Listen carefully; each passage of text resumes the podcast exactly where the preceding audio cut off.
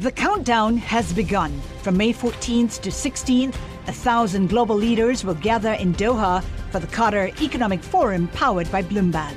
Join heads of state, influential ministers, and leading CEOs to make new connections, gain unique insights, and uncover valuable opportunities in one of the world's most rapidly rising regions. Request your invite for this exclusive event at QatarEconomicForum.com. Welcome to Bloomberg Opinion. I'm Vonnie Quinn. This week, everyone's kind of sitting around twiddling their thumbs, going, "Okay, now what do we do?" And that's the next big question from us: is now what do we do with the remaining cash? Tim Culpan on Masayoshi Son, founder of SoftBank Group. SoftBank's Vision Fund losses have topped $5 billion now as the startup investors' strategy comes a cropper in markets looking for profitable companies. Is it a preview of what's to come for the greater venture capital universe? And later, many lawmakers are focused on this and trying to figure out different ways to help parents with these costs. There are all different ways, um, but it's clear that there's like this patchwork system. You know, in a in a city like Washington D.C., that is most expensive city in the U.S. for childcare. The average annual cost for infant care is $24,243, and that is just for one child. As childcare costs increase, associated relief in the tax code stays stagnant. Alexis Leondis explains. First, though, to the capital markets directly. This week, we saw a massive repricing in the Treasury curve. We also heard Fed officials begin to voice considering a 50 basis point interest rate increase again. Here's St. Louis Fed President Jim Bullard. I think we can lock in this disinflationary trend by continuing to have policy rate increases during 2023, even though the real economy looks like it's going to uh, continue to grow and the labor market uh, broadly across the country looks like it remains strong. And here's Cleveland Fed President Loretta Mester. At this juncture, the incoming data have not changed my view that we will need to bring the Fed funds rate above 5% and hold it there for some time. Indeed, at our meeting two weeks ago, setting aside what financial market participants expected us to do, I saw a compelling economic case for a 50 basis point increase which would have brought the top of the target range to 5%. I spoke with Bloomberg chief rates correspondent Garfield Reynolds to gauge bond market reaction to the daily drip of new data and Fed speak. So, Garfield, since the last Fed meeting, the two year bond yield is up about 60 basis points. And Marko Kolanovic pointed out that it's the bond market moving towards the Fed, but the prevailing sentiment is of exuberance and greed. Do you think that's fair? Well, I think it's a, it's a little bit. Uh, I mean, as far as the, the bond market goes, it's definitely received a big shock. You know, both from from the data itself, you know, there've been upside surprises, mm. and and also from the Fed's willingness to actually deliver on higher rates and the idea that they would hold them there for longer. Now, that's something that was flagged by the Fed last year, even as it was starting to slow the pace of rate hikes. But the bond market was looking past that and assuming that the impact of last year's extreme rate hikes would be such that the Fed would be able to soon stop hiking rates and, in fact, would have to turn towards considering rate cuts.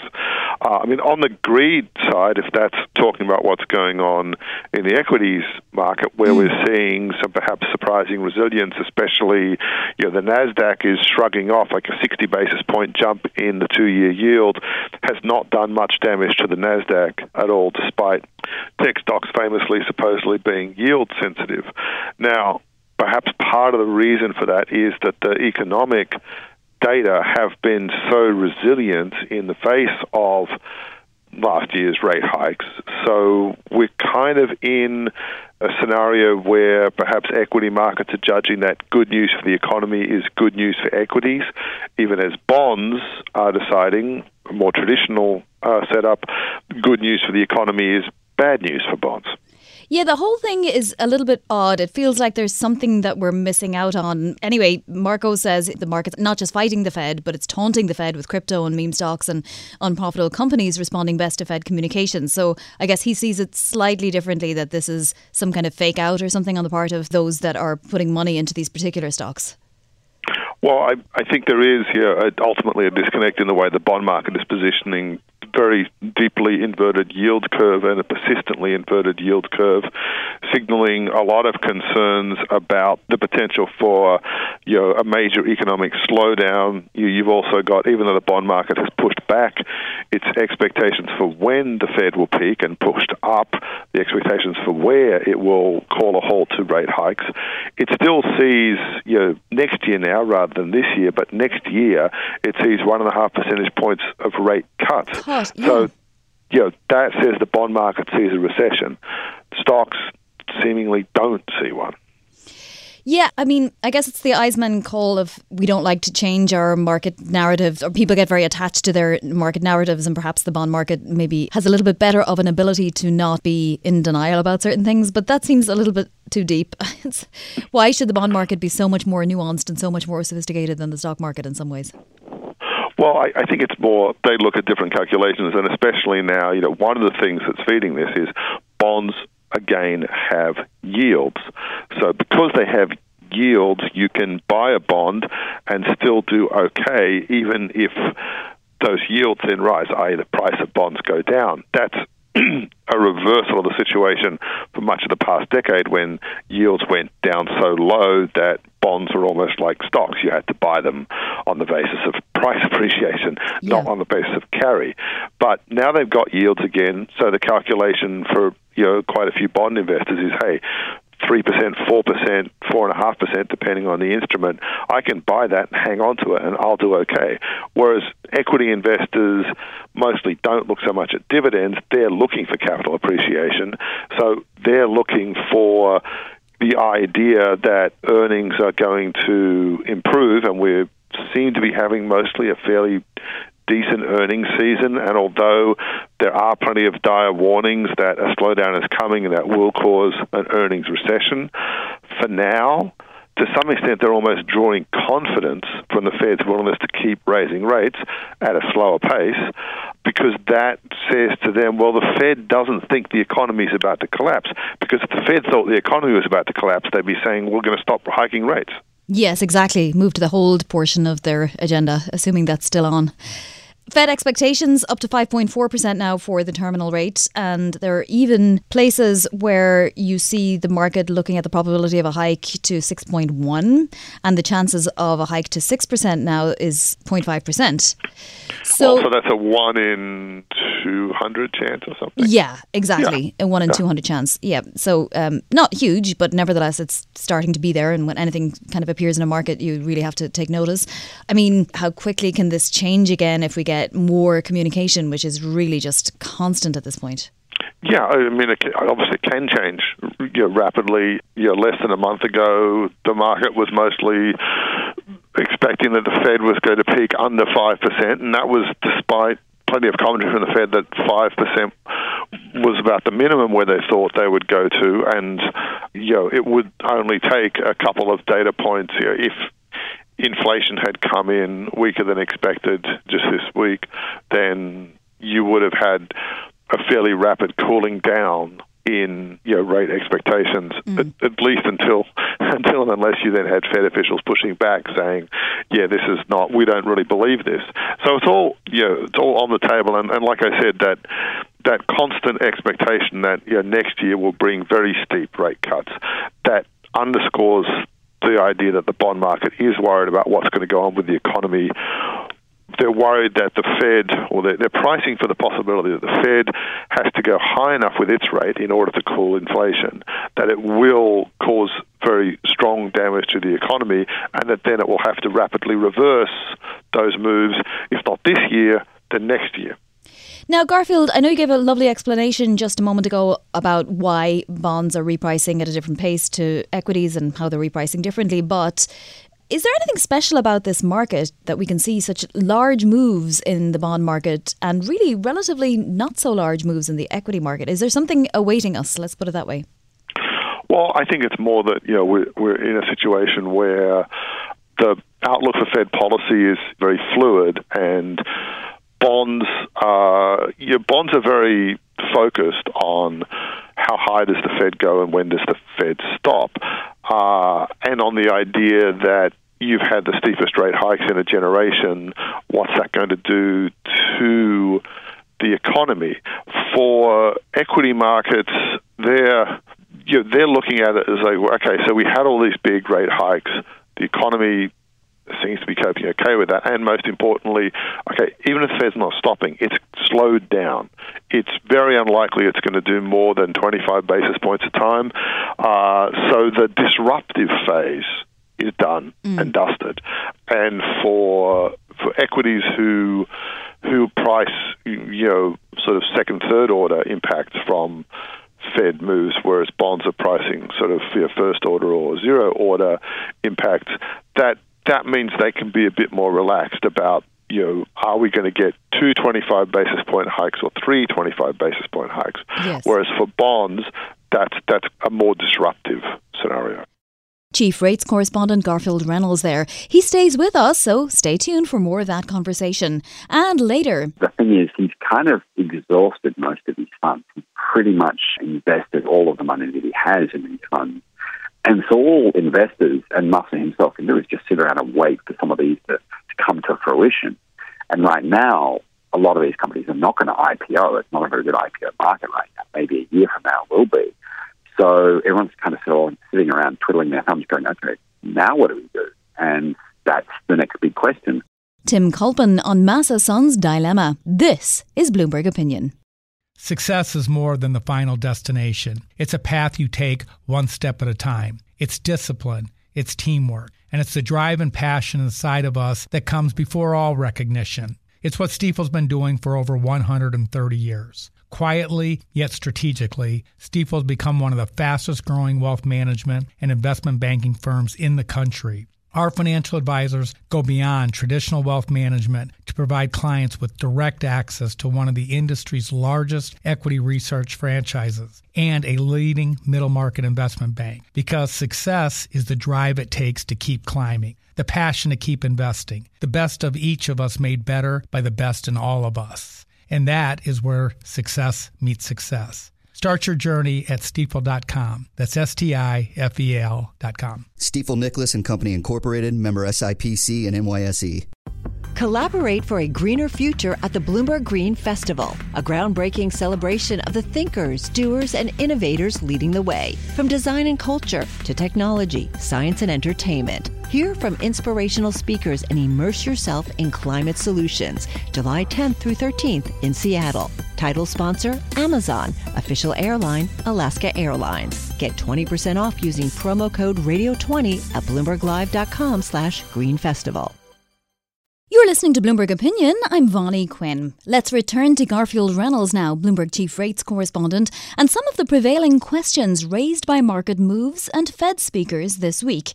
Monetary hawks Loretta Mester, Cleveland Fed President. The FOMC has come in appreciable way in bringing policy from a very accommodative stance to a restrictive one. But I do believe we have more work to do. Indeed, at our meeting two weeks ago, setting aside what financial market participants expected us to do, I saw a compelling economic case for a 50 basis point increase which would have brought the top of the target range to 5%. And Jim Bullard, St. Louis Fed president, were out towards the end of the week with words of caution for markets, assuming the Fed won't return to larger rate hikes if necessary. The benefits of getting inflation under control quickly are uh, vast.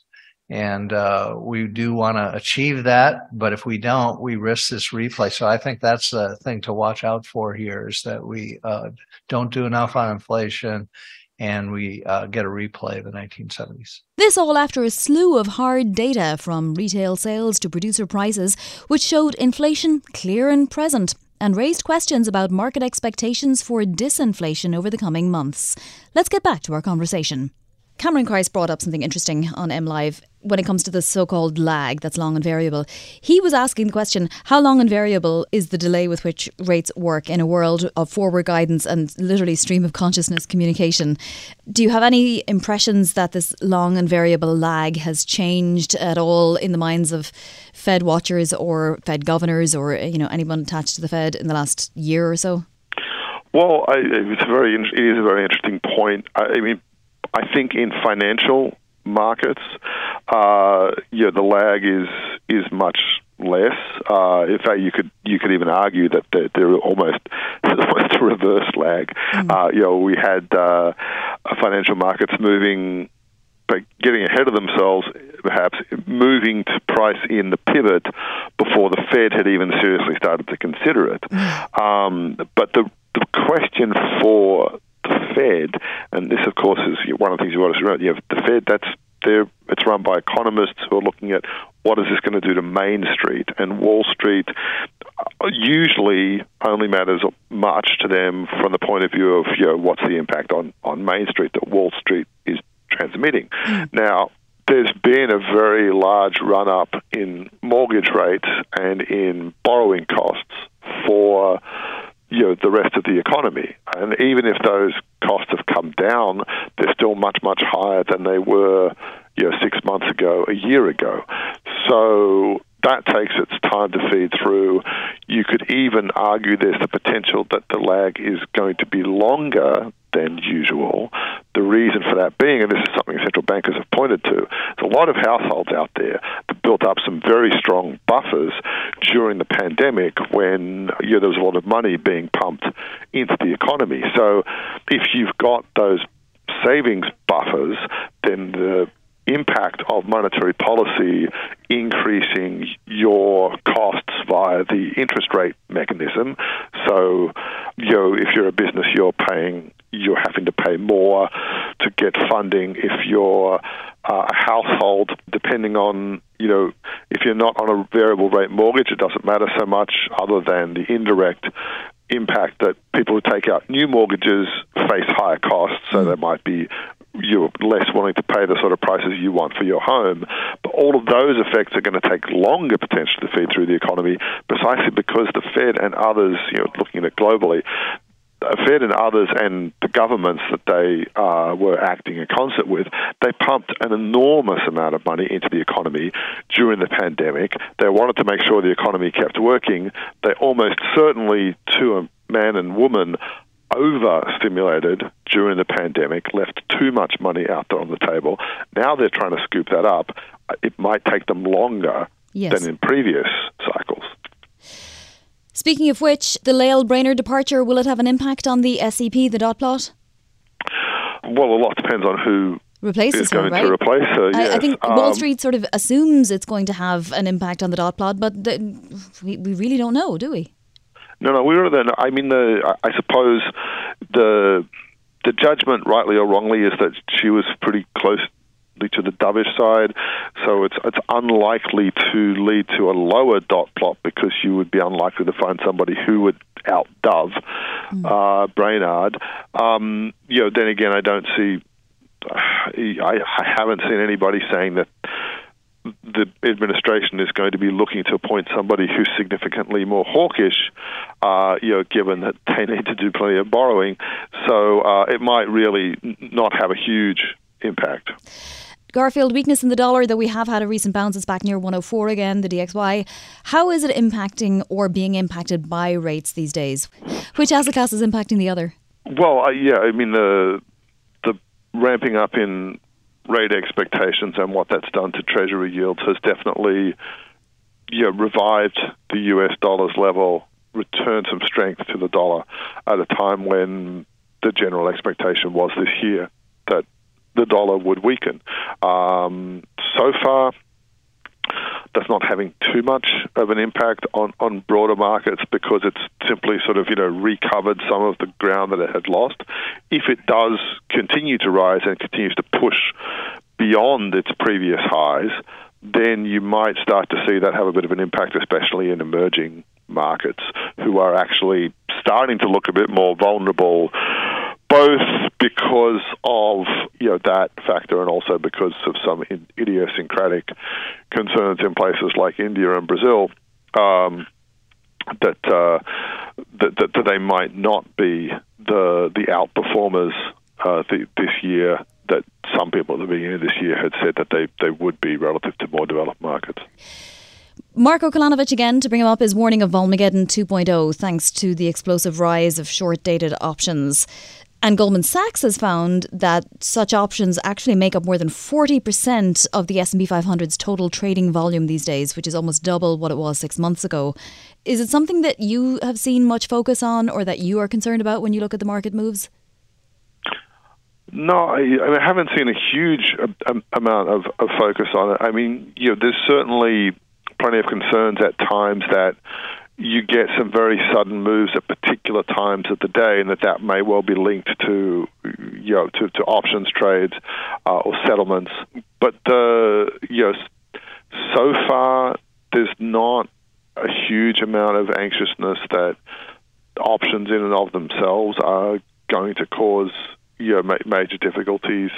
Um, that's mostly seen as being noise rather Yes. than rather than signal.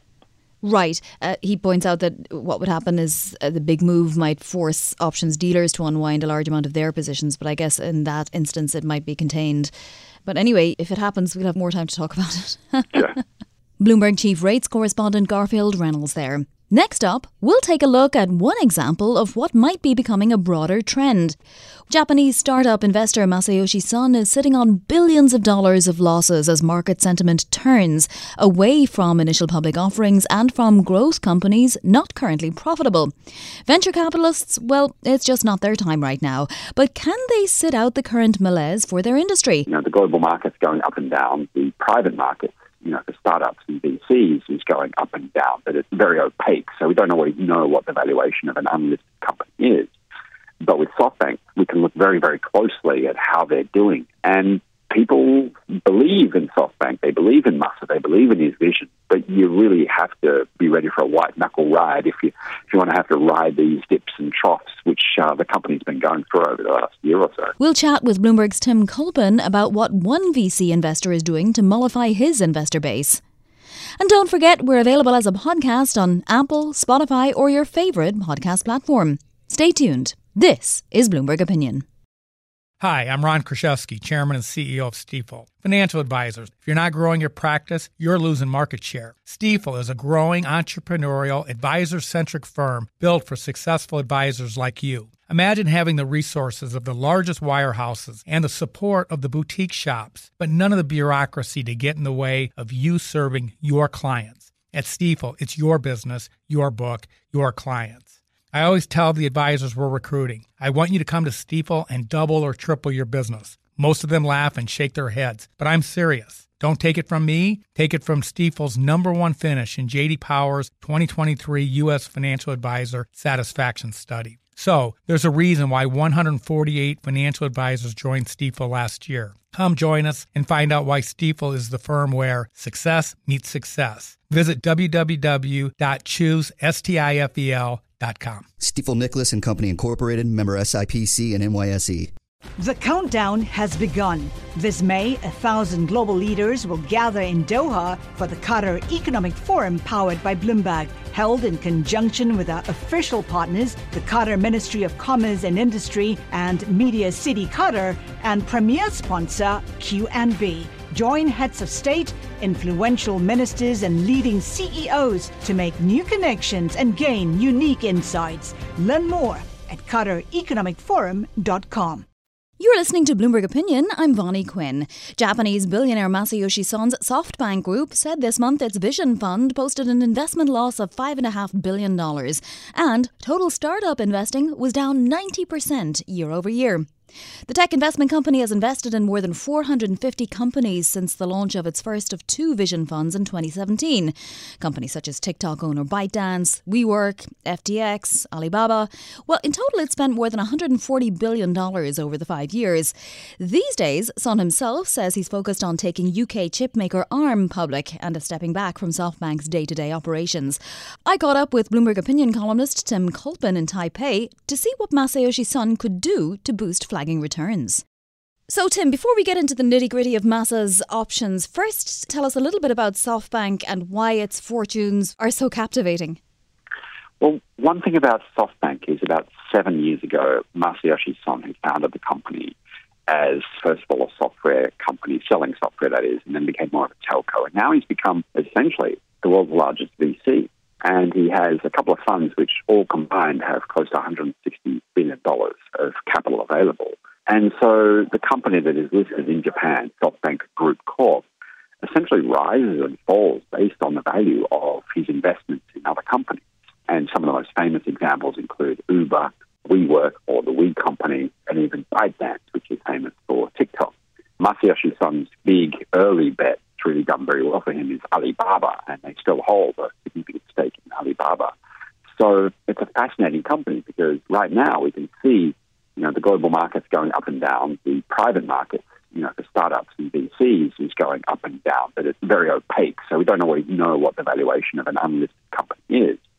But with SoftBank, we can look very, very closely at how they're doing. And the last year or so, it's not been doing very well. And more and more of its private investments have been getting written down by a certain amount, and its public investments mostly going down.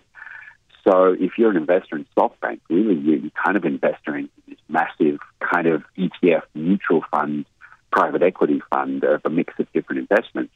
Mm. And people believe in SoftBank, they believe in Masa, they believe in his vision, but you really have to be ready for a white knuckle ride if you if you want to have to ride these dips and troughs, which uh, the company's been going through over the last year or so. Does Japanese monetary policy have much of an impact on the vision funds, or is it more what the Federal Reserve does? In other words, are we witnessing the same thing as we are in the US, where investors have suddenly remembered that they prefer it when a company actually turns a profit? Yeah, that's a really good point. Now, so if you are an investor in SoftBank Group Corp, it is a you know Japanese traded company. Then, if you're sitting around with you know a few hundred thousand yen to invest or a few hundred million yen to invest and thinking, okay, where, where am I going to put my money for the next year? You might not be wanting to put it in SoftBank because a lot of what they're invested in is stuff that is going to be impacted from a tighter monetary policy. Uh, they do have, for example, a telecom company called SoftBank Corp, which gets very confusing. So SoftBank Group owns SoftBank Corp. Yes. And they own, for example, Yahoo Japan. They own the app Line. And these are all very much consumer focused brands. And these are the kinds of businesses that don't do well in tight monetary policy. So instead, if you've got a, you know, money sitting around, you're more likely to you know, put it into, say, uh, defensive stocks, food or FMCG, those kind of things that do well in a downturn. You go, well, why would I put my money in a risky stock like SoftBank in a downturn when monetary policy is tight. And that's a bit of the problem that, that SoftBank stock faces right now is there's probably better places for a lot of people to put their money in these kind of riskier times. So give us an idea of who actually invests in SoftBank. You did mention some known quantities there, but and in the Vision funds more specifically. Well, the Vision Fund, there's actually now two Vision funds. So the first Vision Fund got a lot of Middle Eastern, like sovereign wealth fund money. And what's interesting about that is a lot of that money came in as preferred shares, which essentially work like a bond, where they have to pay out every year. They have to pay out a minimum amount of money. So they're on the hook for three to four billion dollars of payouts every year to those early investors. The rest of it is, uh, with Foxconn, for example, is one of the investors in the Vision Fund, and just kind of a hodgepodge of other investors. What's interesting is they then opened up a second Vision Fund, and they really couldn't get much interest globally from anybody else. So the second Vision Fund is almost entirely SoftBank's own money and the management team who seem to have a bit of extra cash available. So you've got, you know, in the order of a few dozen billions of dollars from SoftBank itself into its own second Vision Fund. Mm. And that's a huge bet on itself. And that's really the issue going forward is they're throwing all their own money into their own ability to be a VC, which is uh, it's very matter and very risky. Well, as you say, the two vision funds are down a combined something like $5 billion. The first vision fund expires in six years. The second does have an extra three years. So Masa does have a little bit of time. How does he deliver for investors? Does he need the IPO market to revive? What happens if the yen continues to weaken? Well, this is a fascinating problem. You know, he has limited ability to change the IPO market. The one company they have in their portfolio that's really waiting to be IPO'd is ARM, the British chip maker. Mm. They were at one point going to sell it to NVIDIA. That didn't happen for antitrust reasons. So they're actually really committed to getting it done this year. So they really would hope for the IPO market to turn around. Beyond that, they're sitting on cash. And my estimate is they're going to use that cash to buy back more shares because the easiest, laziest way to prop up a stock is to just buy the stock. And they've been doing that over the last year, and it's actually worked. It's, it's had an effect. It's helped boost the stock. I think that they will take some of the remaining cash they've got left, and if they can go out and borrow more cash, I think they will then go back and buy SoftBank Group shares to prop it up to tide investors over until the IPO market happens, and then they can start to reap the rewards of these big investments they've done over the years into private startups. Well, speaking of buying back oceans of stock, could he do something very bold? And this has been in the ether, but something like what Michael Dell did and take SoftBank back private? I, you know what, that is the bet. There's a lot of rumor about this would happen a management buyout. You know, Michael Dell's approach all those years ago was brilliant. He executed it, be controversial, but he managed it. And it's exactly what Dell, the company, needed to take it out of kind of public view and, and do what you need to do behind the scenes. There is thought that one of the reasons why Masayoshi Son is using SoftBank's own cash to buy back shares is you can then cancel them so every remaining shareholder has a higher concentration of shares. And if he keeps doing that, it's kind of like a creeping buyout because Masa's own holdings in the company then increase without him having to spend money, a dollar of his own money. And so there is a feeling that there is a chance that sometime in the next year or two, Masa himself might get together with, say, private equity or banks or other people and just launch a buyout for the company itself. Well, one place it doesn't look like he can call upon is Elliott. Elliott dumped its stake in SoftBank, which may not be a good sign. Elliott seems to do pretty well, usually the activist investor, obviously. Yeah, I think it would be a wonderful irony if he jumped into bed with Elliott and decided to do a management buyout. I don't think that would happen. Mm. Um, you'd have to very well. It is a Japanese company, so you'd have to start knocking on the doors of Japanese financials first, maybe Japanese private equity, maybe local banks. You know, there's no discounting the fact that they could, you know, try and get a big overseas private equity come in and help them out. But I think they would look locally first. Is SoftBank too big to fail? Would it have some kind of a contagious effect on the Japanese economy or on the market if it were to, if its stock were to plummet, let's say, which is not happening? We put that out there. It is interestingly enough, it is huge, but only a small portion of its holdings are in Japanese companies. And even though it's a somewhat large company, it's not you know it's not the largest Japanese company out there. So you know I don't think the stock will go to zero. There is value. There is actually a net asset value, and you can actually go to SoftBank's IR website every day and they track it in real time. You know they own a big chunk of Alibaba.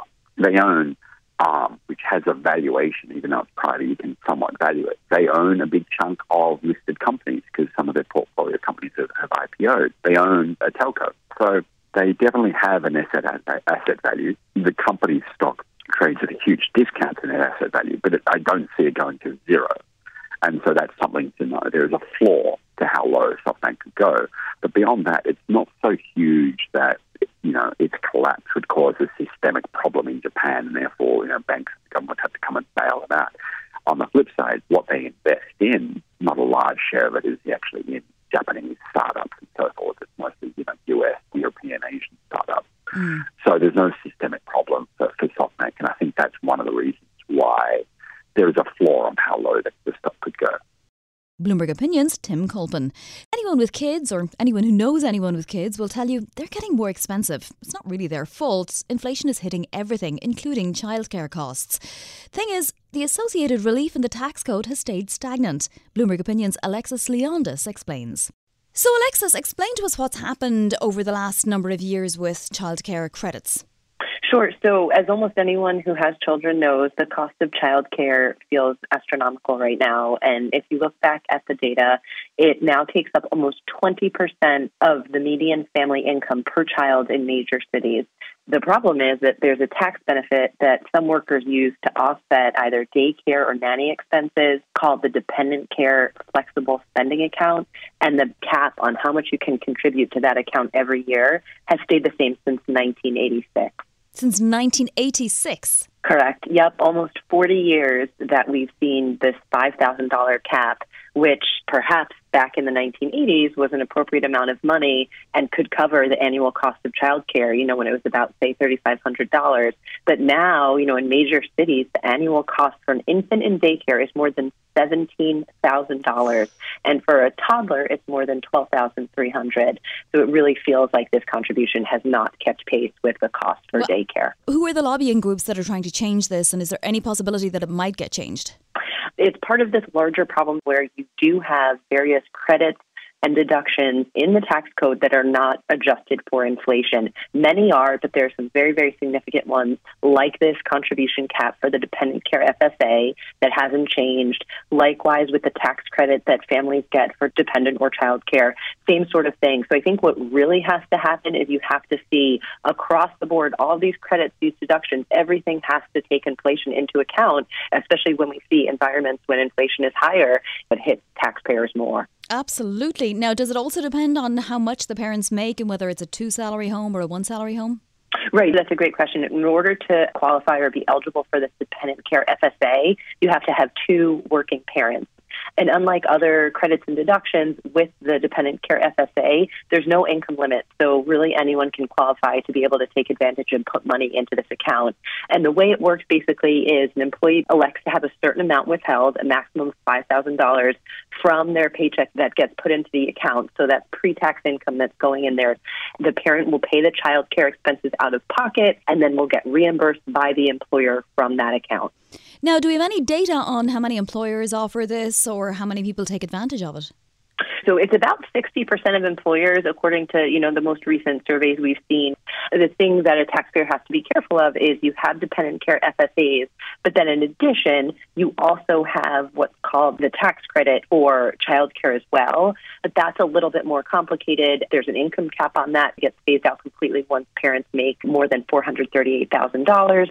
And it helps with expenses up to 3000 for families with one child or 6000 for two or more children. But there's no double dipping. So if you're taking advantage of this tax credit, if you're eligible for it, you can't also try to get reimbursed for expenses that you were using the credit for. Now, you said it takes more than $12,000 a year to have an infant in daycare. On the one hand, you can understand how it would cost that to have an infant in your care for that amount of time for a whole year. On the other hand, how is somebody supposed to afford that out of pocket, especially knowing that that's just going to go up with inflation? Right. I mean, that's the problem. And many lawmakers are focused on this and trying to figure out different ways to help parents with these costs, you know, and whether it's having a longer leave or if it's coming into like having universal preschool for three year olds and four year olds. There are all different ways, but it's clear that there's this patchwork system. Some stuff is through the federal government, some is through states individually. Some states will give subsidies to help shoulder some of the burden. But at the end of the day, when you have these costs and they're only getting worse because of the recent shortage in staffing at daycares, and in turn, the costs are going up and up. In a city like Washington, D.C., that is the most expensive city in the U.S. for childcare, the average annual cost for infant care is $24,243, and that is just for one child. Bloomberg Opinions, Alexis Leondis. That does it for this week's opinion. Don't forget, we're available as a podcast on Apple, Spotify, or your favourite podcast platform. And as always, do send us your thoughts. Email me at vquinn at bloomberg.net. We're produced by Eric Mollo. I'm Vonnie Quinn. This is Bloomberg Opinion.